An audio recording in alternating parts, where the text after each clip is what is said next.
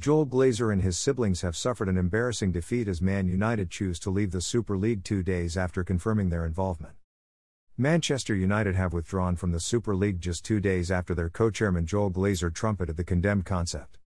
In an embarrassing climb down from the club, United have followed Manchester City and Chelsea in departing the breakaway league after widespread backlash from supporters, football figures and politicians across the continent. https colon slash slash imost.googleapps.com slash js slash core slash bridge 3.452.0 underscore n html hash goog underscore 88156157 https colon slash slash imost.googleapps.com slash js slash core slash bridge 3.452.0 underscore n html hash goog underscore 962970397 about blank.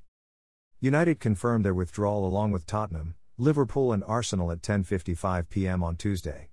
A United statement read, "We have listened carefully to the reaction from our fans, the UK government and other key stakeholders. We remain committed to working with others across the football community to come up with sustainable solutions to the long-term challenges facing the game."